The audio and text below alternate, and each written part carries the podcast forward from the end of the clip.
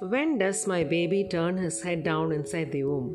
One of the reasons for all the excitement about this question is that the baby's head down position indicates that the woman is ready to deliver the baby soon. So, when does this magical thing happen? According to experts, an unborn baby can turn his head down between the 28th and 32nd week of pregnancy.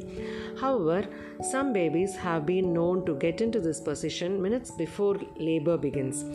Why does the baby's head position matter? During labor, a baby passes through the pelvic bones before he reaches the birth canal. The best position for an uncomplicated vaginal delivery is called the occiput anterior, where the baby is head down and his body faces the mom's back.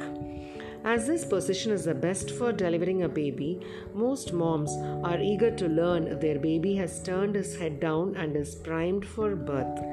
Head down position exerts pressure on the cervix neck, letting the cervix to widen. The widening organ also triggers hormone production, which is essential for labor.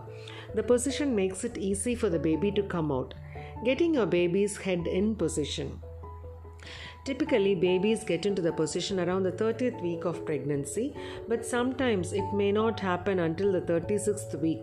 If this happens to you, you can take steps to help your baby change his position. Get into a sitting position, but avoid sitting continuously for long periods. Place a cushion to support your back while sitting. Practice with a birthing ball. Get an instructor if you don't know how to use it while getting the baby into a head down position is desirable, don't worry if it doesn't happen. Most babies who don't turn are delivered through a C section.